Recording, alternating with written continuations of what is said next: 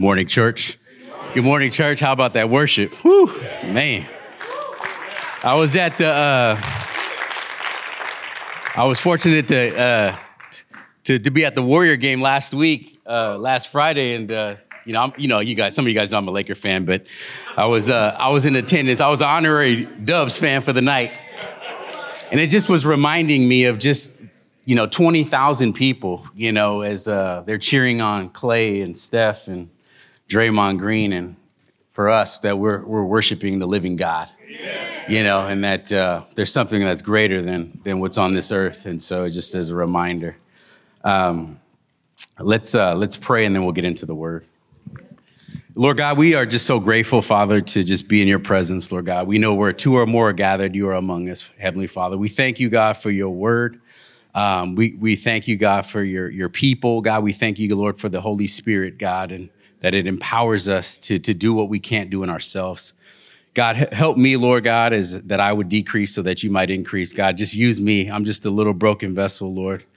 But God, that you would just uh, just take this that I offer you, God, and that you would break it and bless it and put it forth, Lord. And we ask this in Jesus' name. Amen. Amen. Turn me turn with me to uh, to Romans chapter 12, Romans 12, verses 1 and 2. I'm going to be reading from the Amplified Version of the Bible. Romans 12, 1 and 2. It says, Therefore, I urge you, brothers and sisters, by the mercies of God, to present your bodies, dedicating all of yourselves, set apart as a living sacrifice holy and well pleasing to God, which is your rational, logical, intelligent act of worship. And do not be conformed to this world or any, any longer with its superficial values and customs, but be transformed and progressively changed as you mature spiritually by the renewing of your mind, focusing on godly values and ethical attitudes so that you may prove yourself what the will of God is, that is, which is good and acceptable and perfect and is planned and purpose for you. We'll stop there. We are uh, kind of in baseball terms, we're rounding third and headed for home in this uh, this series that uh, that that we titled "Nobody Greater." Uh, Jason, uh, a few weeks back, he he kicked off the series in in uh, First Chronicles chapter sixteen, and he called us to to ascribe to the Lord. and he said, ascribe to the Lord glory and strength. And this idea of ascribe is to, to give, is to give God our worship for who he is. And not only do we give God our worship for who he is, it's we, we, uh, we give, give his worship because he's holy and he's set apart. And just as he's uh, set apart and, and holy, he calls us as, as his followers to be, to be holy and set apart.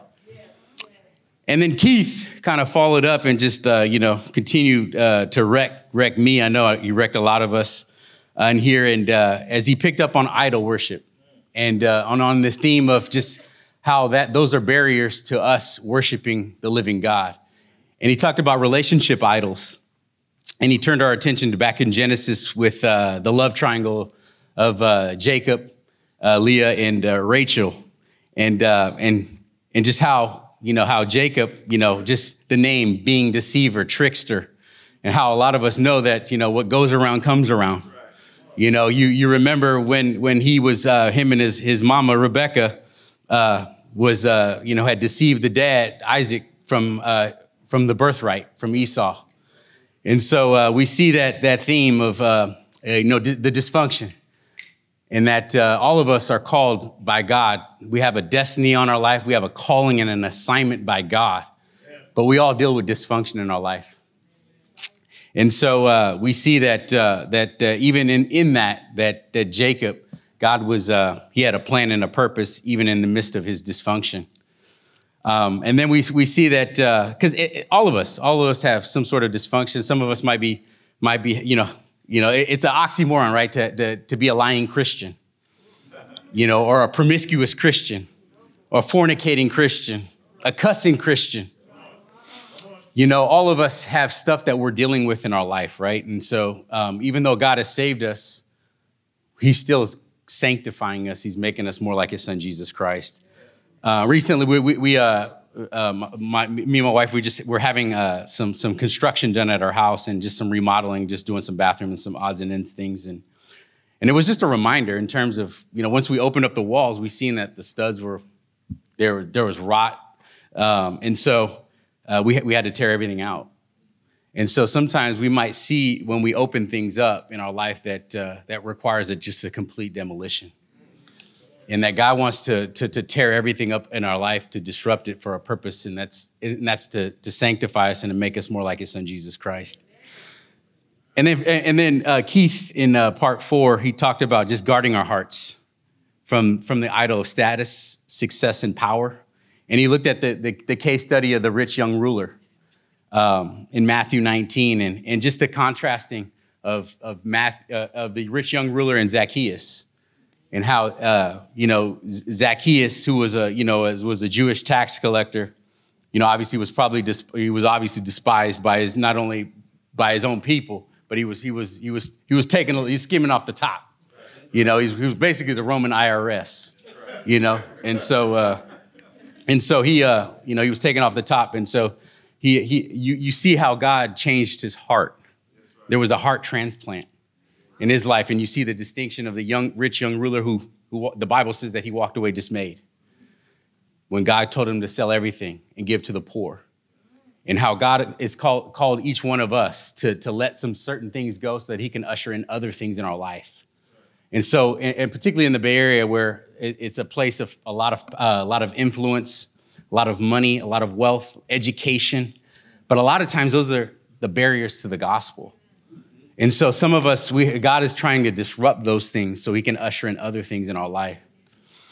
And then, and then uh, Keith reminded us in Jeremiah 9, 9 um, in terms of boasting. A lot of us, we can boast in, you know, our successes, where we live, you know, our, our, our 401ks or what's left of the 401k, you know, uh, you know, but God is calling us to boast in Christ because all of it is from him. And he reminded us in Job, he said, you know, that everything is from him, and nevertheless, he can give it, he can take it away. But blessed be the name of the Lord. And then last week, he, he had talked about in part five is he, to guard our hearts from the idol of culture and religion. And he turned our attention to the old covenant of, of Jonah, you know, in Jonah, uh, when God called Jonah to, to preach to the Ninevites. And Jonah went the opposite direction you know, and, and you can, you know, obviously he just, just his experiences with them, they were a brutal people, the Ninevites. So you can imagine God telling him to preach to somebody that maybe, uh, you know, was, uh, was messing with his family, you know, but God had a purpose in that and that he, he's wanted, he wanted to save them and, uh, just like he saved each one of us. And, and God has called this church historically, you know, back in 1989 when God called uh, this church and planted this church for a purpose and it's to reach the Bay Area for Jesus Christ. And all of us have a, a role to play in that. Um, and we, we know that in John 3 16, that, you know, that he, he, he died for the world, all of the world. And so, uh, as we turn to the, uh, the uh, our attention to the text uh, in Romans 12, uh, Paul is writing to Christians living in Rome, the capital of the vast Roman Empire. The, uh, the people living there were first uh, century represented the, the empire of various cultures and religions, including many Jews. Uh, Paul wrote likely in AD 57 on his third missionary journey while in Corinth. And uh, he was on his way to, uh, to, de- to, deliver uh, a contribution from Gentiles, to, from Gentile churches to, to the poor Jewish Christians in, in Jerusalem. And really, the, the, the book is really centered on the righteousness of God. And, you know, I know we got a lot of Bible scholars in here, and we know uh, Romans, you know, Romans 3.23, Romans 6.23. We see the gospel laid out throughout the book of Romans. And uh, we see that, uh, you know, the entirety of the gospel in terms of justification, salvation past, meaning that uh, God, each, if you're, if you're saved, you're walking with Jesus, that he saved us. There was a point in your life that God came into your life. That was kind of the, you know, in terms of track we got any track and field people in here, but it's kind of like getting out of the starting block. But that's just the beginning. And now, now we're being sanctified, and that's that's salvation present. And then glorification is salvation future. And that God, one day, you know, it's kind of like a, you know, an astronaut, you know, one day that you have to be clothed to be able to sustain yourself in a different, in a different atmosphere. And that's why they have to put on the astronaut suit to sustain themselves in a, in a, a different place. And for us, one day, Jesus, when we, when we take our last breath, he's going to, when we take on our glorified bodies, he's going to close us with his righteousness. He's going to touch up every area of our life so that we're prepared for eternity. So in, uh, in, in chapters 1 through 11, Paul explains the mercies, mercies of God. And Paul, uh, Paul turns his attention to answering this question. So, what's our response? That God has given his life for us. So, what's, what's our response to that? To give our lives back to him. And since we are recipients of his mercy, as we were seeing that, we should be fully su- submitted to God and his purposes in our life. And so, the first, first point I, I want to highlight is that in verse one, it says, Therefore, I urge you, brothers and sisters, by the mercies of God, as the Bible says, to present your bodies as a living sacrifice. So worship is sacrificial, right? There's a price to pay. As Paul is saying, is that that that just like he was he was writing to, to people that would understand the old covenant system of animal sacrifice, and that they would lay down, you know, lambs and bulls and goats to atone for sin.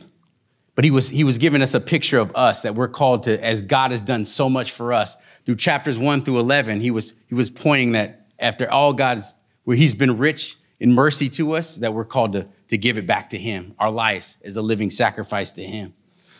And that's, that's an act of worship. But worship is sacrificial. It costs something. Is it just it costs their, their sacrifice? It costs, costs us our life. Are you a chicken or a pig? You know, the chicken makes a contribution, but the pig gives everything.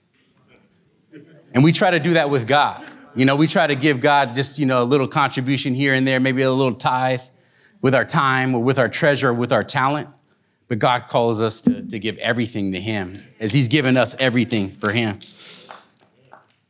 As, as Mary, in, uh, in some of you guys know, in Matthew 26, uh, chapter 26, 6 through 13, if you guys want to go there, it says, Now when Jesus was at Bethany in the house of Simon the leper, a woman, Mary, Lazarus' sister, came up to him with an alabaster flask, a very expensive ointment, and she poured it over his head as he reclined at the table. And when the disciples saw this, they were indignant and said, Why this waste? For this could have been sold for a large sum of money and given to the poor. That was probably a Ju- that was Judas. I think John 12 says it was Judas. But Jesus, aware of this, said to them, Why do you trouble the woman? For she has done a beautiful thing to me. For you always will have the poor with you, but you will not have me. In pouring this ointment on my body, she has done it to prepare me for burial. Truly, I say to you, wherever this gospel is proclaimed in the whole world, what she has done will also be told in her memory. So you could see Jesus just was giving that picture that, that she, Mary gave everything she had. She poured it over, over his head. And, uh, and some of us, that God is calling us to, to pour that anointing over Jesus with your, our life. We're called to give it. So, what are some things that we're, we're holding back that God is calling to disrupt in your life? And He's calling us to be true worshipers. And we see that, that, that, uh, that Mary, if you're going to be a true worshiper, you're going to experience opposition. You're going to have haters. You have critics to do God's will. And we see that. They were, they were, there were disciples that were walking with Jesus. So there were people that were close to the Messiah. So they were with him. So you can be in the house of God, but be far from him.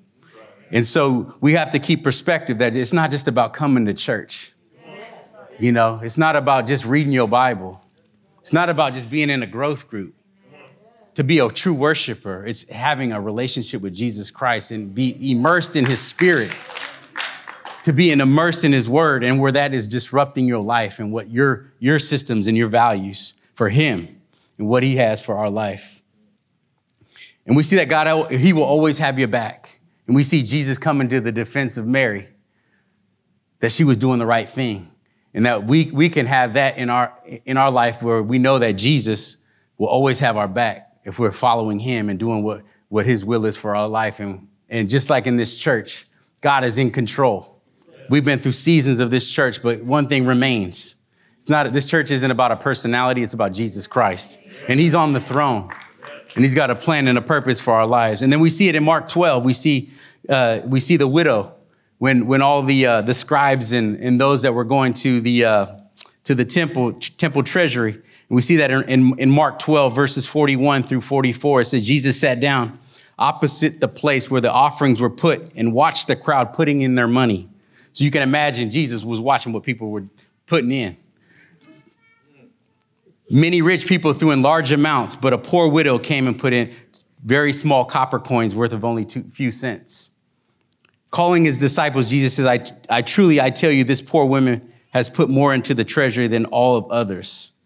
They all gave out of their surplus, but she, out of her poverty, put in everything she had. So we see the contrast that people were giving their leftovers, but she gave everything she had. And that's a word for us, is that some of us, we're just, we're just making little contributions to God and thinking we're doing something. When it's a God that owns a cattle on a thousand hills, he doesn't even need what we give him. So it's a privilege to serve God and to do his will. So true worship is sacrificial. There's a cost to it. There's a price to pay. That Jesus, he gave up everything for us. He gave up his life on, on the cross for us as followers of Jesus Christ. And then th- uh, secondly, worship is sanctifying. So not only is worship sacrificial, that it's a cost that we're called to give our lives as a living sacrifice, we're also called to, to, to worship. Worship is sanctif- sanctifying. That when we're in the presence of the holy God, as we see that in Isaiah 6, some of you guys remember the prophet Isaiah in uh, verse, uh, chapter 6, verse 1. It says, I saw the Lord highly exalted, seated on the throne, and the train of his robe filled the temple. So you can imagine that picture that Isaiah is picture, painting. Above him were seraphim each with, with wings. With two wings, they covered their faces, two, they covered their feet, and with two, they were flying. And they were calling one another, Holy, holy, holy is the Lord Almighty. The whole earth is full of his glory. And at the sound of their voices, the doorposts and threshold shook at the temple was filled with smoke. And these are the words of Isaiah. The prophet Isaiah says, Woe to me, I cried, and I'm ruined, for I'm a man of unclean lips. And I live among a people of unclean lips, and my eyes have seen the King, the Lord Almighty. Then one of the seraphim flew to me with a live coal in his hand, which he had taken with tongs from the altar. With, with it, it touched my mouth and said, See, this has uh, touched your lips. Your guilt is taken away from your sin, was atoned for. And that's a picture of the gospel that Jesus has touched our life with the gospel with his precious blood and that he was, he was just like that angel touched the prophet Isaiah and cleansed him. Is that when we're in the presence of the Almighty King, there's something that takes place and that we're being sanctified, we're being set apart for special use. And I'm, re- I'm reminded of when I was a kid, you know, when my, my parents had, had, a, uh, had a china cabinet. And they'd always, they would only bring out the china for, for, for, for special use. So we knew it was something, some, some folks was coming over that was worth it. So they would bring out their, their, their fine china, they called it. And it's just like that with us in, in terms of us as followers of the gospel, that we're called to be set apart in this world that so desperately needs him so that we can, we can have an impact for not only time, but for eternity. And are you being set apart? Yes. We're, called, we're called to be in the world, but not of the world. So Paul, Paul was calling, Paul, calling the church at Rome to not to adopt the values of this world that leaves God out. And we see that all around in our culture that leaves God out. But God is, we, we, are, we are saved and, and we're, we're bought with a price. And so we're called to live out that, that assignment of Jesus Christ in our life. Are you a thermometer or a thermostat? Come on. Come on now. Come on. A thermometer reflects the temperature, but a thermostat, on the other hand, regulates the temperature. So you could, we could set set the thermostat in our life, whether it be at your job. Are you set apart? Whether it be in your family as we're getting ready to go into to the holidays. And we know we got some crazy family that need Jesus. I know we do. You know, they, they need the Lord. And so are we, are we a thermostat or a thermometer? Are we setting the temperature? Are we allowing the, the temperature to set us? And then thirdly, worship is a lifestyle. So not only is it worship is sacrificial, worship is sanctifying, worship is a lifestyle. And we see that in verse two. He says, but be transformed and progressively changed. That's why I love the amplified version. Kind of just, it amplifies the text. It says, but be transformed and progressively changed as you mature spiritually. So that there's some, we should be changing. We should be, we shouldn't have anniversaries of the same sin every year. We should be graduating, should be promoting, by the renewing of your mind, focusing on godly values and ethical attitudes so that you may prove yourself what the will of God is, which is good and acceptable and perfect in his plan and purpose for you. Because the world's going to try to squeeze us into their values. But Paul was saying that we should be transformed by the renewing of our mind. And how do we do that? Is that we have to be in the book. We have to be in God's word. We have to be immersed in, in, in the Bible. And the Bible will transform us. It'll transform our mind and our thinking. We have to be in community. We need to be in fellowship.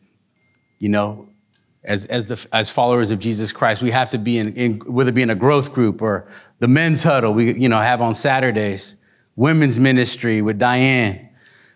There's a purpose for each one of us, and there's a place in the family of God that will transform us. It will help us grow because we all need accountability. It's just like a car, you know, the car out of alignment. You ever drove your car out of alignment? It'll either stray to the left or to the right. You know, start your, your wheels will start to squeak. Those are indicators that there's, there's, there's a change that needs to occur. There's a problem. And then lastly, we should, we should be bearing good fruit. Jesus says that we're called to bear fruit. And as Paul said it earlier in the letter in Romans 8, he says that we're, for those God foreknew, he also predestined to be to the conforming to the likeness of his son, Jesus Christ. Because the end goal is really to make us like his son. And that's why we're being sanctified every day. So that one day, when we see him face to face, that he will say, Well done, good and faithful servant. As we worship him, he transforms your life by changing you from the inside out. And God is at work. So, whatever you find yourself in, whatever season of your life, it's a lifestyle. It's not just this little fad, it's not seasonal. You know, it, it doesn't just come and go. Whether some of you are, might be dealing with health challenges, maybe you're, you're healthy, maybe you have a, a great job, maybe you've been laid off. But whatever season you find yourself, you, you, we realize that, uh, that worship isn't seasonal, it's a lifestyle. So as, as, I, as I wrap up, worship team, you can kind of make your way up. Just want to recap that worship is sacrificial. Worship is sancti- sanctifying, as the prophet Isaiah is, is that, that uh, when we are in, in, the, in his presence, there's something that takes place, that we're, we're being changed as we're in the presence of the living God. As we immerse ourselves in the word of God, we're around the family of God. And if we're led by the Holy Spirit, there's a sanctifying that takes place. And then, thirdly, worship is a lifestyle. It's not seasonal, it doesn't come and go. It's not like these fads, clothes and uh, shoes, but it's a lifestyle that God transforms us. And over 2,000 years ago, Jesus laying his life down for us, sanctifying by the shedding of his blood. As we know that in Hebrews, it says there's no remission of sins without the shedding of blood. So there might be somebody that's, that's uh, here, somebody listening online that's never given their life to, the, to Jesus Christ, that today you hear his voice, don't harden your heart. So let's, uh, let's turn to worship.